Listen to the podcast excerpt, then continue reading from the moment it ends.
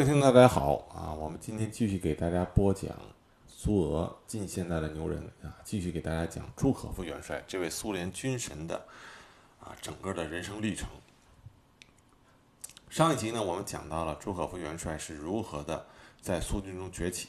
那么今天这集开始呢，我给大家讲一下，对于朱可夫元帅来说啊，包括他在后来的回忆录里边，他也一再强调，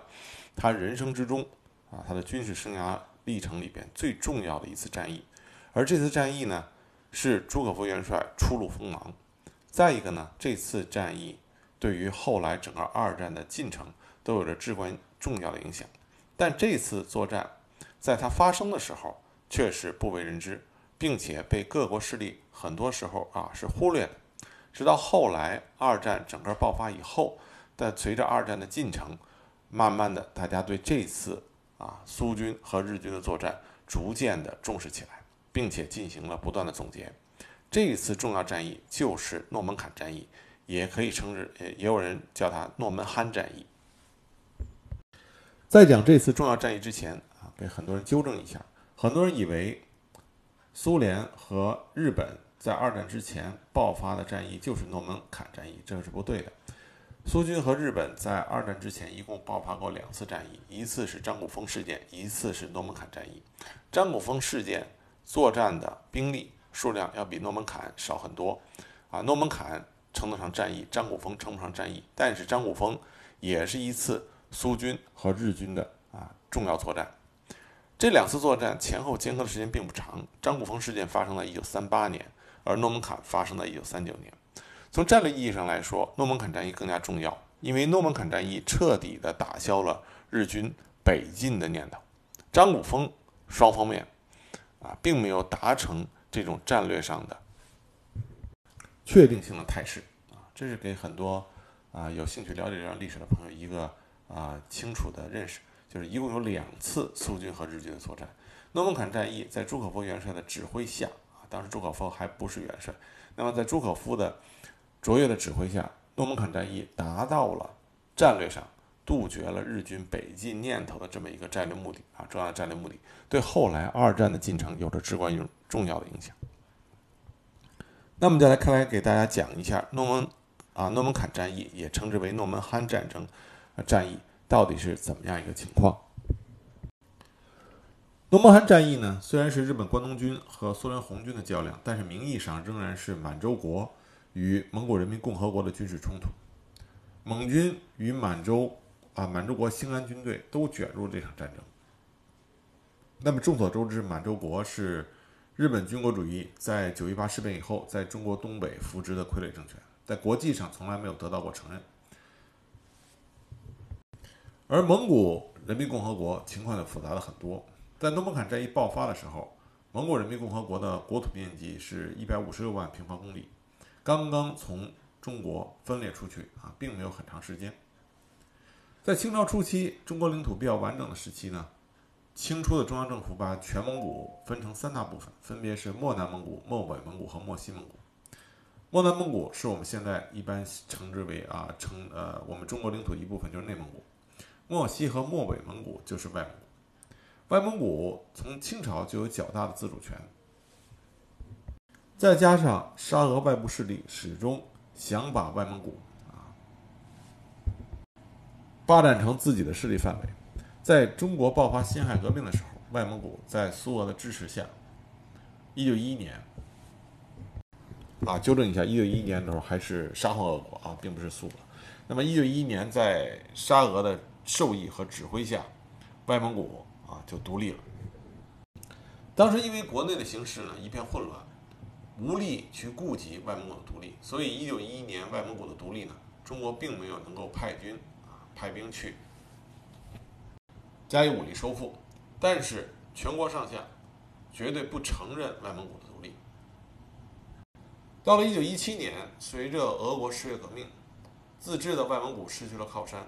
外蒙古部分亲中国的王公和政要发起了回归祖国运动，外蒙古顺利的回到了中国的怀抱。一九一八年，中国政府正式驻军库伦，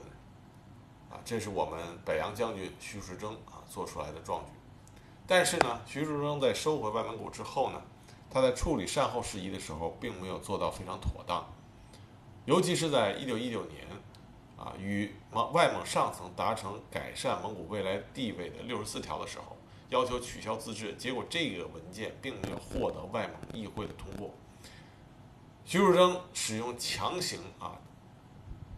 通过政令取消自治和废除了一九一五年前的条约，用武力胁迫的情况下，在外蒙古。设置了行政公署，但这样啊，用强力的方法善后，就给后来留下了后患。那么很快，苏联十月革命的影响啊，就传到了外蒙古。外蒙古苏黑巴托尔和乔巴山，这是外蒙古当时寻求民族分离、寻求独立的啊两个人。他们就寻求到了苏共的帮助，谋求建立独立的蒙古国。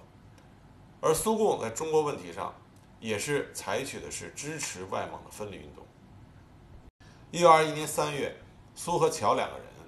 领导和成立了傀儡的蒙古人民军和蒙古临时政府。六月份，苏联派驻红军；七月份，人民军和苏联红军入侵了库伦城。苏黑巴托尔与乔巴山。主持成立了君主立宪的蒙古人民革命政府，由王族势力博克多克根任国君。一九二二年，苏蒙签订协约，苏联率先承认外蒙独立。一九二三年，苏黑巴托尔去世。一九二四年六月，乔巴山推出了蒙古人民共和国，最高权力属于大呼拉尔，不设总统，平时由政府处理国务。十一月份，第一届大呼拉尔会议在库伦召开，确立了亲苏联为不可更改的国策，允许苏联驻军，制定仿苏宪法。但这个时候，中国的北洋政府虽然不能容忍外蒙的独立，但是自己的国力无法与苏联红军对抗。这个时候，把希望寄托于英美日的出面干预，这种依托外力干涉啊来保持自己领土完整，是根本是。不现实。尽管历届无论是北洋政府还是后来的蒋介石国民政府，都拒绝承认外蒙独立，但是在没有武力收复的情况下，外蒙的独立成为了一个现实。尤其是在1928年，外蒙古曾经发生过大规模反对独立并且要求回归中国的统一进步运动，但是被苏军，啊，苏联以评判为由，派苏联红军进行了血腥镇压，整个外蒙古血流成河。要求回归中国的势力遭到了残酷镇压，再也兴不起风浪。所以在抗战的时候，外蒙古实际上已经是事实上的独立国。那么诺门罕战役呢，就是由蒙古、外蒙古，也就是蒙古人民共和国和伪满中国这两个从中国分裂出去的，各自受到日本和苏联在背后支持的。两个傀儡政权之间的领土矛盾，他们的边界问题呢，是内蒙古与外蒙古两个部落之间的边界问题，起源来自于清末，当时外蒙的车臣汗部落在内蒙的新巴尔虎部落的土地建了一座驻清清皇圣上万寿无疆的小庙，叫哈拉哈庙。建庙之前呢，车真汗部落呢。允允诺定期向新巴尔虎部落交付电纸、呃庙纸和进出哈拉哈庙通道的地租，但是庙建成以后，车真汗部落却辩称哈拉哈庙是建在自己的领地上。由于该庙是为朝拜清皇所建，新巴尔虎部落也不便阻止车真汗的香客往来，就此就埋下了边界争端的引子。后来，车真汗部落为成为了外蒙古管辖，而新巴尔虎部落则仍属中国。后来又归属于满洲国，在这个小小的部落边界之争就升升级成为了国界之争。一九三五年一月十二日，伪满洲国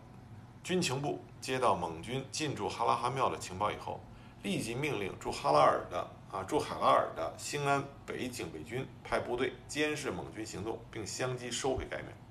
一月十四日，兴安北警备军司令乌尔金少将命令兴安骑兵第七团。设法将蒙军赶走，收回该庙。一月二十三日，兴安北警备军的日本教官本田少佐及赖尾中尉率领伪满洲骑兵一个班以及新巴尔虎左翼旗的官员到达哈拉哈庙。日本军官根本不把蒙军放在眼里，认为只要一吓唬蒙军就会退出哈拉哈庙。结果事情并没有这么简单。派去传话了新巴尔虎左翼旗的官员从哈拉哈庙回来说，说蒙军根本不理睬谈判一事。于是日军大怒，自恃对庙周围地形熟悉，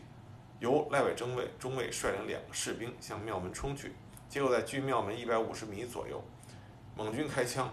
这个中尉和一名新安军的士兵被打死，另外一个士兵骑马骑马逃回。一月二十五日，兴安北警备军骑兵第七团前来增援，因为当时已经属于啊寒冷的冬季，天寒地冻，大雪纷飞。蒙军呢有房屋和庙前为依托，而第七团没有炮，不敢贸然进攻。双方面隔着哈拉哈河对峙。一月二十五日，日本驻海拉尔骑兵旅团第十四骑兵联队，相当于团。由海拉尔开往哈拉哈庙。一月三十日，蒙军退走，没有经过交火，日军就占领了哈拉哈庙。几百名日本骑兵拥挤在庙内庙外等了四天，不见蒙军的进一步动静。日军耐不住严寒，于二月三日撤回哈拉尔。之后呢，兴安北警备军的一部在哈拉哈庙的大殿屋顶上搭了瞭望台，庙门前挖了伞兵壕，架了铁丝网，并安装了直通海拉尔的电话。哈拉哈庙事件以后，哈拉河河沿岸的伪满洲国国境警察分驻所与蒙古国的国境警备队之间冲突不断。日本国能军认为这其中有机可乘，就指令伪满洲国向蒙古人民共和国提出召开会议、重新划定边界的建议。但是当时的中国政府并不承认伪满洲国和蒙古人民共和国，认为这两个国家都是中国领土不可分割的一部分。而伪满洲国和蒙古国双方也都没有承认对方的国际地位，都视对方为傀儡政府，所以在外交上无法沟通。于是由日本出面，由请苏联搭桥，经过日苏之间的交涉，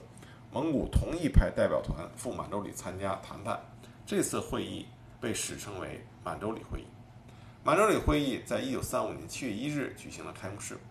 当时与会的双方谁也没有想过要真正坐下来解决边界问题，各怀鬼胎。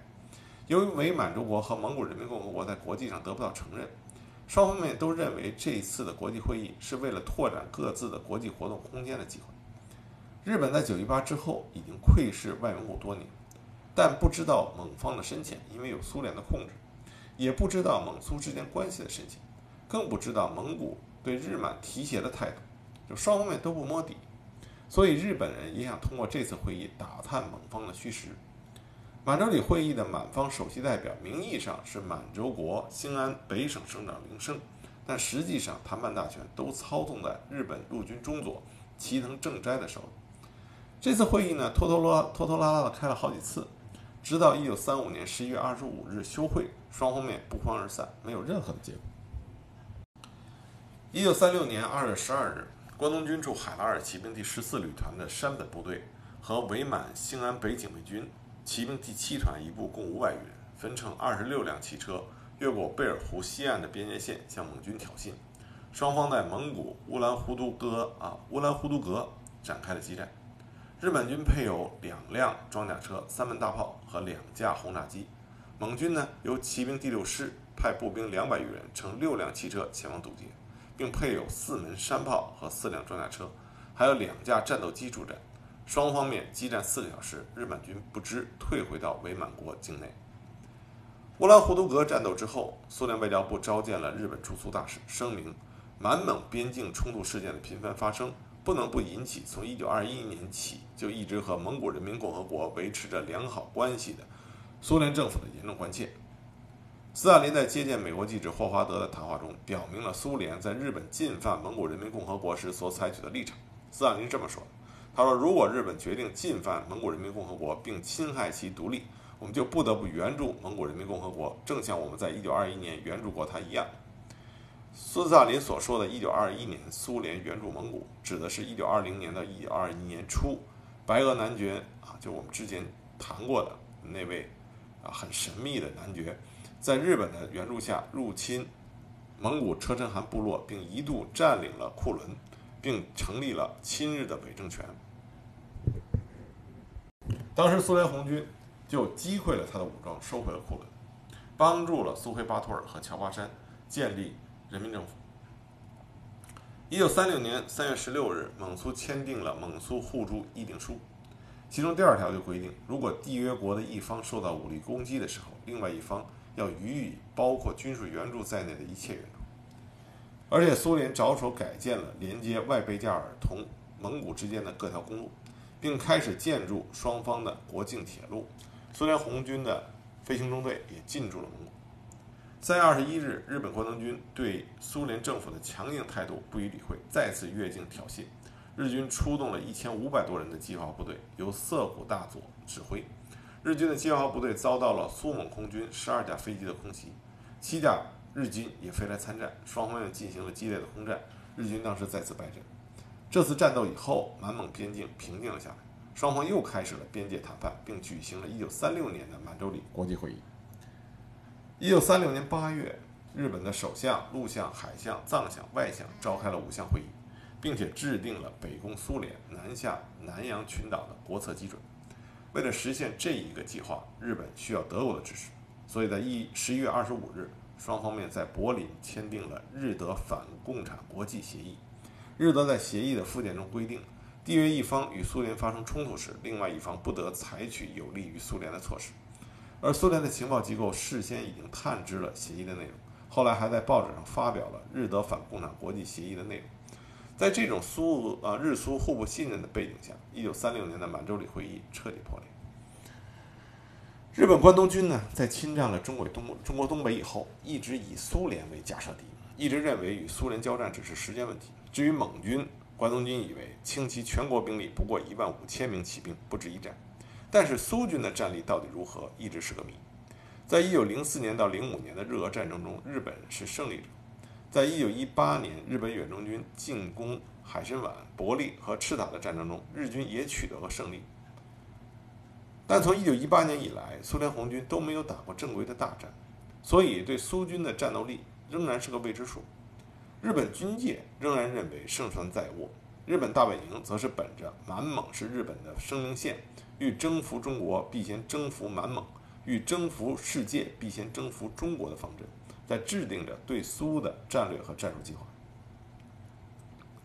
一九三七年七月七日呢，泸州呃卢沟桥事变爆发，中日战争全面爆发。日本关东军训练有素的步兵连队开往中国前线，驻防在海拉尔地区的防卫司令立鼎中将也将也率他的骑兵军团开赴华北平原作战。因此，日本大本营制定了进攻蒙古和苏联外贝加尔的北进计划，暂时停了下来。我们之前讲布留赫尔元帅都提到过，一九三八年六月十三日，苏联三等政治大将刘希科夫，也是科格勃在远东的负责人，他叛逃到了伪满洲国，给日本关东军带来了很多关于苏军内部的一些重要情报，也让日本军方知道了苏联当时。红军内部大肃反运动的残酷程度。一九三八年七月，苏军少校弗伦特从蒙古人民共和国叛逃到了内蒙苏尼特旗，再次提供了苏蒙军队的重要情报。同年八月，蒙军骑兵六师宣传科长宾巴大尉叛逃到了伪满的呼伦贝尔，也提供了蒙古境内肃反的情报以及苏军进驻蒙古的情况。那么日军呢，就对苏联红军的大肃反有了深刻的了解。那么，在日军的眼里边，如此大规模的部队清洗一定会影响苏军的战斗力。虽然日军的这个想法没有根本性的错误，但是对于日苏军战力的下降程度有了过于乐观的估计，这为后来诺门罕战役日军最终导致战略上的失败啊埋下了伏笔。另外一点呢，我们大家都知道。苏联红军的大肃反，前面几集也不断的给大家在讲，但同时，仅仅依附着苏联的蒙古人民共和国也在进行大清洗。蒙古部长会议主席耿东、军政部长兼人民革命党总司令杰密德，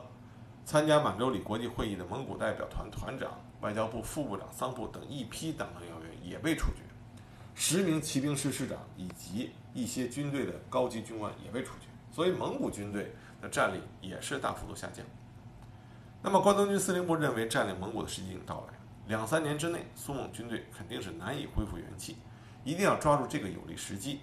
按照关东军的设想，在占领乌尔巴托之后，进一步向恰克图推进，而后切断贝加尔铁路的隧道，从而使苏联的远东地区与内地的交通中断，以占领整个苏联的远东地区。而在诺门罕战役之前发生的张古峰事件、张古峰战斗，也让日军从某种程度上认为他们的判断是正确。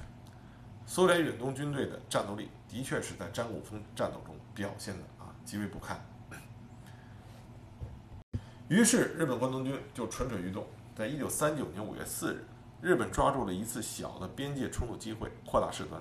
拉开了满蒙边境诺门罕大战的序幕。这一天呢？蒙军的第二十四国境警备队的马群在哈拉河河东岸有争议的地区放牧，兴安北骑兵警备三区的士兵将蒙军和马群赶回到阿拉哈哈拉河河的西岸。蒙军认为这是伪满军队的挑衅，实行反击，一举就占领了伪满军在河东岸的哨所。伪满军的增援部队和蒙军的增援部队进行了两轮的较量，到五月十二日，双方面拉锯对峙。但此时军事冲突的规模已经升至了团级的作战单位。关东军驻海拉尔的第二三师团师团长小松原中将认为机会到了。这个时候正值春季，土地干燥，正是在草原上用兵的时候。于是他立即将情况向关东军总部报告，请求增援。小松原他是蒙古和苏联通，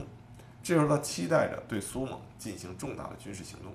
这不但关系到实现帝国的战略构想，也关系到他个人的前程。如果这一战将苏蒙打垮，那蒙古或西伯利亚总督的头衔非他莫属。关东军总部呢，这个时候也是极为好战。他接到小松原的报告以后，兴奋异常。关东军终于要在北线和西线有所作为，所以关东军总部立即就增援了小松原十二辆九五式重型装甲车和五架轻型轰炸机。五月十四日，日军和伪满军在装甲车和飞机的支持下，将蒙军赶回了哈拉哈河西岸，并造成了蒙军数十人的伤亡。小松原估计，如果蒙军短时间不返回东岸，就说明蒙军的指挥系统确实因为大清洗而运作不灵。那么日军就可以越过哈拉哈河向蒙古内地推进。如果蒙军在近日内返回河东岸，则必有苏军做后盾，或者苏蒙联军共同作战。那个时候，二三师团的主力将果断出击，歼敌于哈拉哈河东岸。那么哈拉哈河东岸这块有争议的领土，大概大约是五百平方公里。按照中蒙地图的现状，已经划归到蒙古人民共和国，所以哈拉哈河已经不是界河。五月十八日，前方报告发现蒙军大规模部队在哈拉哈河西岸运动，并在哈拉哈河上空发现了苏联飞机。小松原虽然没想到敌人的反应会如此之快，但他仍然自我感觉良好。他估计。敌人一定会越过哈拉哈河来收复失地，于是小松原制定了一个三面合围的作战计划。这个时候，在海拉尔机场集结了日军的飞机，已经有六十六架之多，加强了空中的威慑力。蒙军也是有备而来，他们集结了两个师的部队，并且配备了一个苏军 T 三十四火焰喷射坦克连，大概有十二辆坦克和七十二辆装甲车。双方面交战之后，由于苏蒙军队在重武器上占有优势，一直压制着。日军的进攻，日军炸坦克的敢死队也难以接近苏军的坦克，苏军的坦克的火焰喷射器大显神威，烧死了不少日军。日军三面合围中一面的指挥官东巴百藏中佐被击毙，是一日军被击毙了七百余人，十二辆重型装甲车和六辆汽车全部报销，还损失了马匹、机关炮、机枪等不少重武器。战斗中，蒙军的一个师部被日军突击，师长沙日部少校阵亡。双方面呢，在哈拉河进攻与防守交替进行。苏军在重武器上的优势弥补了苏军作战经验的劣势。苏军的第十一坦克旅和第七装甲骑车旅共有两百多辆装甲战车，而日军只有八门速射炮和十二门山炮，根本挡不住苏军的装甲攻势。而且日军的四一式山炮只有七千一百米的射程，但日军炮兵阵地距苏蒙炮兵阵地有八千一百米，日军的大炮鞭长莫及。相反，苏蒙军苏蒙军的八门山炮的射程是一万零七百米，这样的话，在炮火上，从射程上，苏军就占有优势，日军吃了不少亏。到了六月八日，这种拉锯啊拉锯的战争形式，苏蒙军攻占了哈拉河东岸地区，并且开始构筑啊开始构筑永永久工事。那么日军第二十三师团的小松原中将就把击毙蒙军师长消息作为战果上报给了关东军总部，又经总部转给了日本参谋本部。参谋本部认为双方面各有胜负，对开战以来的形势仍持乐观态度。参谋本部的分析是这样：一、苏军准备不足，师团一级指挥人员都为年轻干部，缺乏经验，抵挡不住训练有素的皇军；二、苏联正面临着欧洲边境的军事压力和紧张形势，苏联支持蒙古的坚决性受到怀疑。当时的陆相板垣征四郎。是制造九一八事变、建立伪满洲国的罪魁祸首。关东军制造的诺门罕事件，正是沿着他的步伐向蒙古和苏联的外贝加尔进军。因此，怎么可能不支持？经过这第一阶段的作战，诺曼罕战场到底走势如何，依然是模糊不清的。日本参谋本部做出这些判断也是无可厚非，但是他们没有想到的是。苏军派出了一员赫赫战将，这就是朱可夫。朱可夫改变了诺曼罕战役整个的进程，为后来为苏军赢得战略上的胜利有着至关重要的作用。一九三九年六月一日，苏联白俄罗斯军区副司令朱可夫上将正在对一次演习进行讲评，突然莫斯科来了电话，命令朱可夫立即动身，次日向国防人民委员，也就是国防部长报道。这个电话让朱可夫大吃一惊。为什么？大家别忘了，朱可夫刚刚经历了两年的大清洗和大肃反，他所敬爱的上级，跟他交往不错的同事，纷纷以叛徒内奸、反革命的罪名被清洗和处决。难道这一次是轮到他了吗？朱可夫就是怀着怀着这样的心情，登上了去莫斯科的夜车。第二天。当朱可夫出现在莫斯科国防人民委员弗洛西洛夫元帅的办公室里的时候，他才知道，苏联红军最高总部命令他去诺门罕前线指挥对日作战的任务。因为在一九三八年，他刚刚作为国民中国国民政府的军事顾问访问了中国，并且研究了对日作战的战略和战术。当天下午四时，朱可夫就飞往了苏联的远东城市赤塔。赤塔是苏联第五十七特别军军部所在地。该军的一部就是在诺门罕与日军交战的主力，但是这个军的军部距离战场有一百二十公啊一百二十公里之遥，军长和军政委并不了解前方的战况，对作战物资的准备也很不足。根据国防人民委员的命令，解除了五十七特别军军长职务，任命朱可夫为军长。接替了指挥权之后，朱可夫立即将军指挥所设在了哈拉河河西岸。开始集结兵力和军用物资，这样西伯利亚铁路的运输就繁忙起来。开始时只是几列军用列车为一批，后来各批列车间的呃列车间的时间间隔越来越短，有时甚至由三十列军用列车组成一批运行。军用物资下了火车，再由汽车长途跋涉运到哈拉河河岸的前线。空军也调来了一百二十多架飞机，并且就近开辟了若干个野战机场。有了苏联撑腰的蒙军最高统帅乔巴山也来到前线视察，在部队中搞政治攻势，并突击发展蒙古人民革命党党员和蒙古人民青年团团员，而且大搞慰问和授勋等鼓励仪式。六月上旬和中旬，苏军飞机飞进了满洲国的纵深，向关东军的后勤给养和部队集啊和部队集结地发动了空袭。在一次有三十架苏联红呃苏联飞机参与的大规模空袭中，炸毁了日军五百桶汽油；还有一次，十五架苏联飞机飞到阿尔山市，实施了空袭。苏联飞机的编队轰炸出乎了关东军的意料。以前双方面都有小小规模的空战，由于日军飞机战斗性能好，驾驶员经验丰富，使得苏联红军吃过一些亏。因此，苏联飞机很少越境，即便有，也是单机侦察。现在居然编队来轰炸。说明苏联红军得到了极大的增援。另外，日军还观测到苏军在前线布置了大量的大炮和坦克。日本关东军司令织田千吉大将根据前方小松原中将的报告，决定向诺门罕增兵。除了小松原的第二十三师团全部集结在将军庙诺门罕一线以外，增派了第七师团第二十六联队、第二十八联队的第二大队、第一坦克师团的两个坦克联队。由阿尔山温泉的方向向诺门罕集结，并且归属于小松原指挥。第七师团是关东军最精锐的机动部队，直属关东军司令部，一直驻扎在齐齐哈尔。这个师团有四个步兵连队，总兵力两万五千人。第七师团参加过1904到1905年间在中国进行的日俄战争，是日本皇军的骄傲。第一坦克师团也是日军最精锐的坦克部队，下属三个梯队。师团长安冈正臣中将是小松原中将在陆军大学时候的同班同学。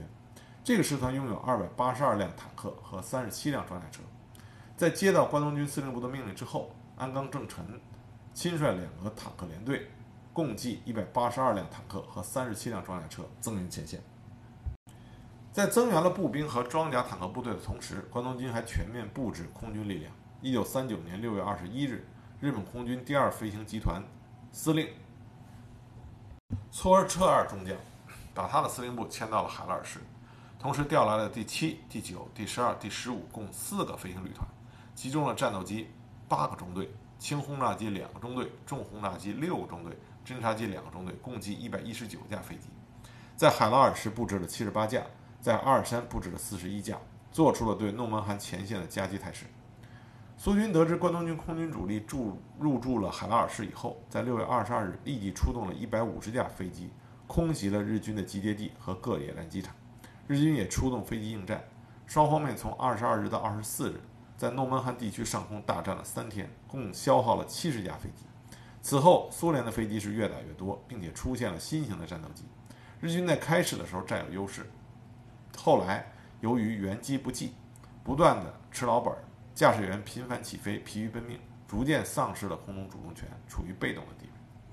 为了挽回空中颓势，当时日本空军第二集团军啊的中将提出，对苏军在蒙古境内的野战机场进行奇袭，用突袭的手段消灭苏联空军的有生力量。关东军司令部认为，既然苏联空军空袭了满洲国境内的日军基地，日军就可以越境轰炸苏军的基地，这是关东军司令部职权范围内的事。但是，日本参谋本部却没有把入境蒙古轰炸苏军阵地啊基地看作是战术手段，担心入境轰炸会导致战争规模的扩大，从而发展成为满洲的全面战争，这样就会影响日军在中国大陆的战事。另外，根据情报，苏联援军不断，并做了充分准备。不像事先预料的那样不堪一击，或者说苏联不会坚决地支持蒙古，这和参谋本部原来的预想是不符的。现在朱可夫上将来到诺门罕前线指挥，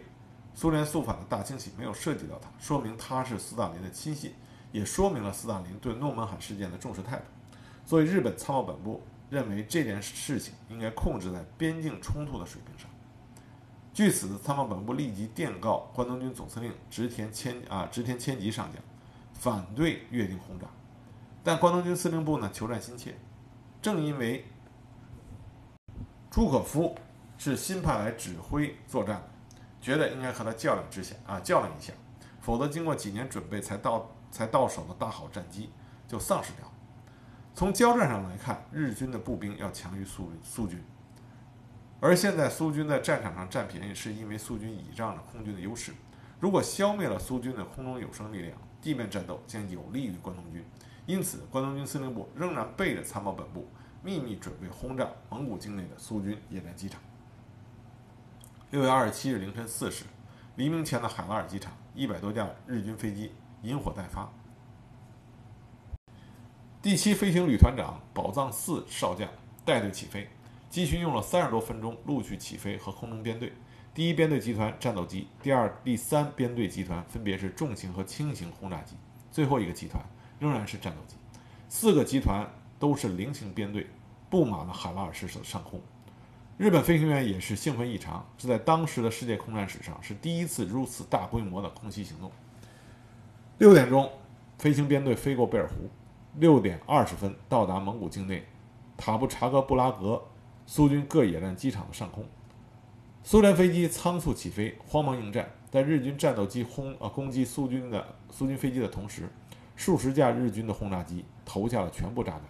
成排的炸弹从轰炸机平行下降，而后斜插向机场的停机坪和跑道。苏军机场顿时被黑烟笼罩住了。经过短暂的沉寂之后，机场周围的高射炮开火，这使得日机编队不得不提升飞行高度，这样第三飞行集团的。轰炸精度有所下降，七点四十分，日军编队返回海拉尔市。宝藏寺少将向关东军司令部报告的战果是这样的：击落苏军飞机九十九架，击毁地面苏军飞机二十五架，共一百二十四架。在苏军简史里提到的六月二十二日至二十四日的空战中，苏蒙空军击落日机五十六架，自己损失十四架，但没有报告六月二十七日日军偷袭造成的重大损失。啊，那么双方面的战报都有不符合事实的地方，但是。真正的战场现实就是，日本空军的集团轰炸使得苏联驻蒙空军第一百飞行团和第二十二驱逐机团遭到了严重损失。日军轰炸的成功暴露出苏联远东空军的致命弱点，就是对空监视、通讯联络和驾驶员的经验都远远的落后于日军。苏军总参谋部认为，日本空军深入蒙古内地进行轰炸，而且轰炸规模在当时世界空战史上是空前的。这一举动反映出日本军方的决心和强大的物质后盾。轰炸证实了苏军的判断：日军的作战目标是占领蒙古，进而入侵外贝加尔湖到海参崴的苏联远东地区。这次轰炸之后，日军实际控制了哈拉哈河一线的空中优势，给苏蒙的地面部队带来了被动局面。苏蒙军在哈拉河和西岸的炮兵优势也从此丧失，日本空军可以轻易地从空中袭击苏蒙军的。炮兵阵地，更重要的是，伴随着空袭成功，日本军队大规模的地面攻势将随之而来。日军不会给苏联空军喘息和补充的机会。根据其他情报，日军的前线指挥官是小松原中将，这个人曾任日本驻苏武官多年，对苏军的状况和远东的地理极为熟悉。目前，关东军正在滨州线、白阿线的铁路支线上加紧运兵，从空中侦察在长达七十公里的诺门罕。草原前线布满了日军的帐篷，这一切都表明了大规模的地面攻击可能随时展开。为此，弗洛西洛夫元帅下令紧急支持诺门罕前线。为了弥补空军的损失，苏军飞机立即从内地迁场至蒙古前线，战斗机增至一百五十一架，轰炸机增至一百一十六架。代理空军司令保尔基金少将和参加过西班牙对德意空战的四十八名优秀飞行员赶赴前线，同时炮兵司令沃洛洛夫大将。也来前线研究炮群的布置，野炮团、山炮团、迫击炮团、榴弹炮团，以及由大型牵引车、牵引车拖带的150毫米、89啊89式加农重炮团，也源源不断地开往前线。苏军装甲兵司令巴甫洛夫大将也率领两个坦克旅和三个装甲汽车旅进驻到哈拉哈河西岸。在不到一周的时间内，苏军的空军打击力量、火炮、坦克和装甲力量都得到了极大的加强。那么日军这边呢？安当正臣中将率领着第一坦克师团的主力，从吉林省啊吉林省长春市附近位于公主岭的基地出发，经白城老爷庙，最后到达了白河铁路线的终点阿尔山。阿尔山是大兴安岭南路的林区小镇，因为有着一个优良的天然温泉，所以又称温泉。火车站附近有温泉疗养院和日本人开的达和旅馆。这里是距满蒙边境最近的城镇。关东军有常驻部队和不少于一个团的空军，这里也是日本特务机构向外蒙派遣特务的前进基地。因为因为这些啊，阿尔山这个小镇在日本也是赫赫有名。直到今天，每年都有不少日本人到这里来寻找自己的先人的踪迹。从阿尔山向西北有一条沿国境线的自然土路，可直达汉达盖，全程一百二十公里。从汉达盖再向北六十公里就到达了战场的门罕，这是一条快捷的方式。但是大兴安岭的岭南和岭北地区气候差异很大，阿尔山属于岭南地区，温和多雨。到了六月下旬就烟雨绵啊阴雨绵绵，林区内河水泛滥，道路泥泞，这同岭北草原上干燥的沙土路迥然不同。鞍钢正臣的坦克、装甲车、汽车、吉普车在这样的道路上行驶，就是老牛拉破车，走走停停。泥泞的土路实际上成了车沟、车轮啊压出的两条深沟。原定一天的路程，现在两天也走不完。队伍之中的油料车、弹药车、给养车更是远远地被落在了后面。第一坦克师团是日本陆军中最昂贵的部队，被日本大本营视为军中之宝。平时只有在检阅和在敌阵前炫耀武力的时候才拿出来展示一下。一九三二年上海一二八事变的时候，第一坦克师团曾经上过阵。被国民政府第十九路军英勇的蔡廷蔡廷锴的部队炸坏了几辆，以后再也没有派上用场。这次是为了对付苏军的坦克和装甲汽车，不得已才被派到前线。为了保护坦克师团不被苏蒙军的步兵偷袭，坦克师团还专门配备了由一千五百名兵员、装备精良的伪川步兵大队。这个步兵大队呢，有轻重机枪各三十挺，掷弹筒三十二个，还有新研制出来的火焰喷射器十二具。经过艰苦的行军，第一坦克师团终于在六月二十九日抵达了诺门罕，与二十三师团和第七师团会合。到六月二十九日，诺曼罕前线日军指挥官小松原中将已经集结的兵力有第二十三师团下辖步兵第六十四、七十一、七十二联队。炮兵第二十三联队、工兵第二十三联队、骑兵第二十三联队、辎重第二十三联队和汽车第四联队。第七师团步兵第二十六、二十七联队、速射炮四个中队、二十八联队的第二加强大队。第一坦克师团下辖第三、第四坦克联队、独立野炮第一联队、野炮第十三联队、工兵第二十四联队、独立高炮联队、汽车第三联队、满洲伪军第一步兵师和兴安北警卫军的四个团。一共有三万六千人的兵力，坦克一百八十二辆，装甲车五十一辆，大炮一百一十二门，汽车四百余辆。空军方面有第二飞行集团的第一百八十啊一百八十架飞机，听从小松原的调动，日军已经彻底拉开了架势，箭在弦上。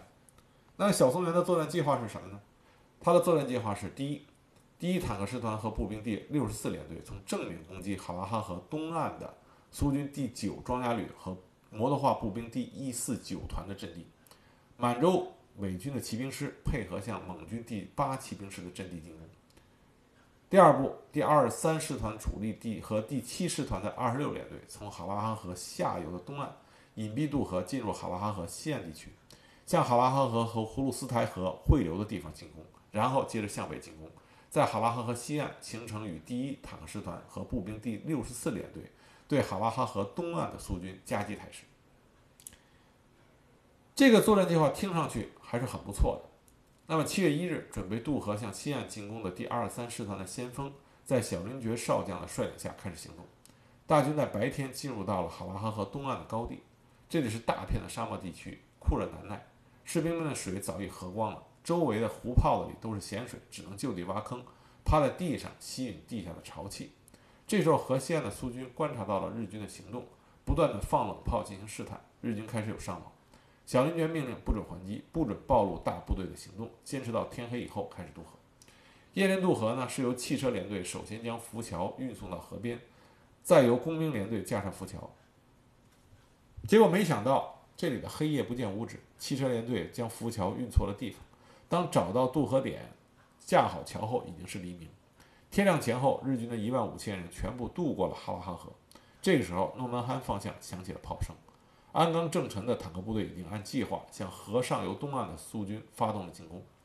随着二十三师团渡过哈拉哈河的小松原估计，如果顺利的话，小林觉先头部队的骑兵三小时后就可以抵达连接东西岸苏军的哈拉哈河浮桥。那个时候，西岸的苏军后方毫无防备，而东岸的苏军被小林觉和鞍钢正臣的部队。两面夹攻已是梦中之兵，看来所谓的红军名将不过是在马上舞刀的一介武夫而已。这个时候，小松原好不得意，但是正当小林觉的大部队过河以后向北推进的时候，遇到了驻守在河东岸蒙军第十五加强团的阻击。这个团号称加强团，但只有不到五百人的兵员，两门炮和九挺重机枪。日军第七十连七十一联队第一大队长横田千野少佐率领了三个中队一千余人向蒙军阵地冲锋，蒙军全力抵抗。不久，仅有的两门炮和九挺重机枪全部被摧毁。团长，这个团长名字叫做达尔扎麻布，这时候意识到日军两面夹击的战术，也意识到这个团阵地的重要性，他命令全团与阵地共存亡。阵地上的手榴弹与炸药包轰轰作响。很多蒙军战士都是手持炸药包，与冲上来的日军同归于尽。山坡上到处都是拼刺的人群，乱枪阵阵。这个时候，一颗子弹击中了横田千野少佐的眉心，他成为日军第一个丧命的中级军官。蒙军第十五加强团抗击着两位于己的日军，一些指出呃指战员战至最后一人，与日军同归于尽。这场血战，蒙军战死四百余人，生还者全部是伤员。但是这个团的牺牲拖延了小林觉部队两个多小时。就在这两个多小时里，蒙军骑兵第六师布置好了第二道拦截日军的阻击线，为朱可夫赢得了时间。日军的渡河地点和同蒙军第十五加强团交战的地点被称为巴音扎冈。由于日军第一坦克师团和第六十四步兵联队对哈拉哈河东岸的苏军正面攻击的火力很猛，加上日军飞机强烈轰炸苏军坦克里的集结地。巴音扎冈的战斗被这些爆炸声淹没，并没能引起苏蒙军指挥部的注意。正巧蒙军的苏联顾问阿夫宁上校到蒙军骑兵第六师视察，看到了蒙军第十五加强团被包围，骑兵第六师正在出发增援。阿夫宁立即就返回了苏军指挥部，向朱可夫报告了巴音扎冈的情况。这让朱可夫迅速判断出了日军的战术企图，并且推测，既然日军敢过河迂回作战，其兵力和装备不会少于正面进攻的部队。根据战场情况分析，正面进攻的日军兵力是一个坦克师、一个骑兵师、一个步兵连队和不少于四十门大炮。那么，在巴音扎冈的日军兵力将不相上下。针对这支以小林觉少将为先导、小松原中将指挥的一万五千名的啊五千人的渡河日军，朱可夫上将组织了一百五十辆坦克、一百五十四辆装甲车、九十门大炮，并且调用了全部飞机。决心围歼这股敢于迂回来犯的日军主力。七月三日凌晨八时，在拂晓渡河后的日军完全占领了巴音扎冈，但是他们没想到这股猛军如此顽强，日军损失兵力六百多人，包括两名少佐级的军官。更为遗憾的是，战斗拖延了近两个小时。这两个小时使得朱可夫有时间组织反击。尽管日军歼灭了蒙军一个团，但是丧失了战机，结果奇袭变成了阵地战。这次偷渡战役失去了意义。考虑到这些因素，小林觉少将决定先头部队停止前进，利用巴音扎冈的高地构筑伞兵掩体，以图自保。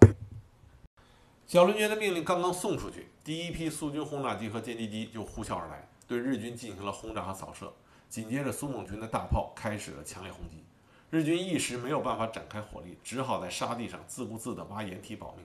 一个多小时之后。蒙军骑兵第六师装甲营的四十五毫米车载加农炮开了过来，进行游动射击。同时，朱可夫派来的苏军第十一坦克旅的一百五十辆坦克也轰轰驶来。第十一坦克旅旅长雅克夫列夫少将亲率前卫营高速驰援蒙军骑兵第六师，上午九时许就到达了巴音扎冈。根据雅克夫列夫的观察，日军至少有各种大炮五十六门，其中还有十六门反坦克炮。苏军只有这支坦克旅孤军赶到，而步兵尚未到达。但是由于日军遭遇到空袭和炮击，阵势混乱，于是雅科夫列夫少将果断命令全旅以营为单位高速前进，冲向日军。日军慌忙以炮兵和装甲车进行阻击，并组织人肉炮弹抱着反坦克地雷冲向坦克。苏联坦克呢有不少损耗，但是全然不顾，继续向前猛冲。其中一个营的二十余辆坦克。突破了日军阵地，冲向了日军师团司令部。上午十时，朱可夫亲率第七装甲汽车旅和二十四摩托化步兵团驰援，向日军全面进攻。一百五十四辆装甲车上的四十五毫米机关炮泼水似的射出成串的炮弹，日军的野炮、山炮、迫击炮、装甲车、重机枪一起还击。巴音扎冈附近爆炸声震撼大地，战斗进行了达到了白热化。在二十多辆坦克冲向小松原中将的师团指呃司令部时，候又有十一辆苏军的装甲车跟了上来。师团司令部的十二辆装甲车全部被苏军坦克击中起火。这时候，日军的其他部队被苏军撕成几块，都是各自为战，联络不上。小林觉的部队也被苏军的摩托化步兵团缠住。唯一保护师团司令部的希望是调上预备队，而这个时候，预备队也被苏军第十一坦克旅的一个营。和蒙军骑兵第六师的一部咬住了。这时候，小松原一看，完蛋了，拔出了指挥刀。正在危急的时候，一个日军的速射炮中队在乱中穿过师团司令部，正好用来救急。四门速射炮在击毁了七辆苏军坦克和装甲车之后，只剩下一门，这个中队也只剩下六人。正是这六个人和一门炮，最后保住了师团司令部。午后三时，苏联的飞机继续轰炸哈拉河下游。日军的浮桥切断增援和补给。午后四时，苏蒙军缩小了包围圈，日军反复几次反冲锋都没有办法奏效，反坦克炮全部被摧毁，野炮和山炮都没有了炮弹，日军只能收缩兵力，组成环形防御，利用人啊肉弹攻击、自杀战术来造成苏蒙军的伤亡。这个时候，小松原他的整个战役企图和战役安排已经彻底失败，战场的天平已经开始啊向苏联红军倾斜，向朱可夫倾斜。那明天呢，我会给大家继续讲诺曼罕战役后来的进程，以及诺曼罕战役一直被大家所争论的关于伤亡的问题，和诺曼罕战役对于整个远东战场，甚至于二战啊战场的重要的战略意义。